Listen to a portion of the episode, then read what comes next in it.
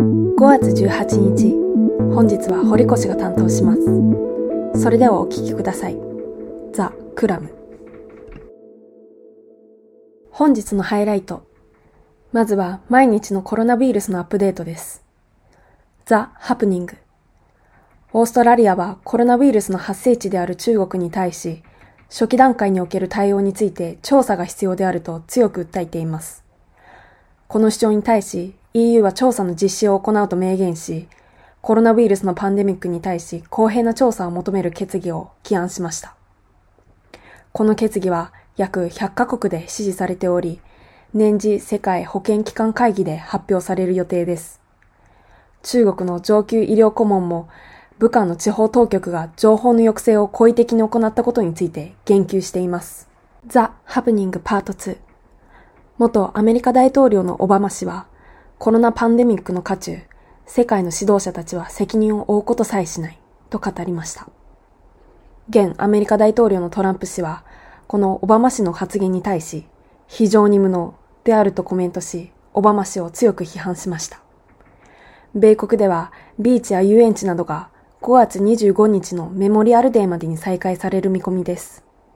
しかし、保健当局は集団感染の危険性について警告しています。The Happenings Part 3新たなコロナ治療薬が台頭しています。ヒント、ソレントセラピューティクスはウイルスを100%治療する抗体医薬品を開発したと発表しています。世界中がこのパンデミックの終焉を待ち望んでいます。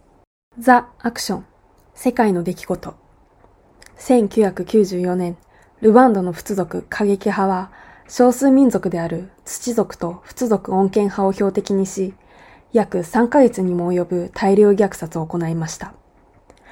最終的に30万人の子供を含む約80万人もの人々が亡くなりました。この件で関連した人物たちを起訴する動きが見られます。中でもジェノサイドにおける最後でもあり最も重要とされる指名手配犯の一人、フェリシアン・ガブガが20年以上経った先日、パリ郊外で逮捕されたと報じられました。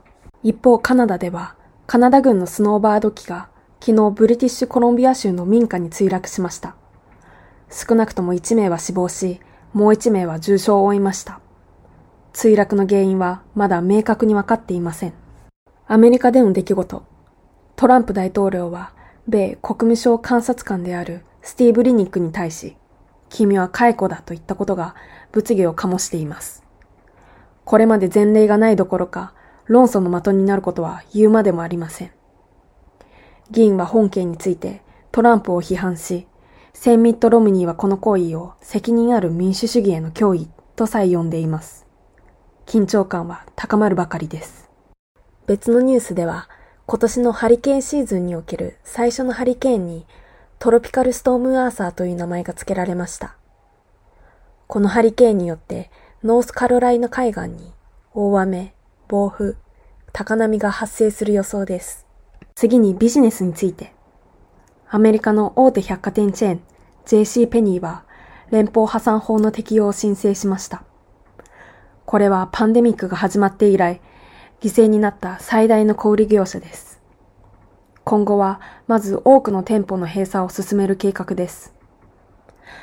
ビジネス関連といえば、Facebook が買収額4億ドルで JIF の検索エンジン会社 Jiffy を買収しました。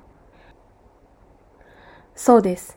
あの、ほとんどすべての JIF 作成、またはシェアリングアプリとして知られる Jiffy が、現在、インスタグラムと統合予定の Facebook に買収されました。この動きを踏まえ、Facebook が所有しない Twitter や iMessage などにどのような影響が生じるかについては、まだ明らかにされていません。これ知ってる ?56 万ドル。これはマイケル・ジョーダンの最初のエアジョーダンスニーカーがオークションで売れた価格です。え、なんて？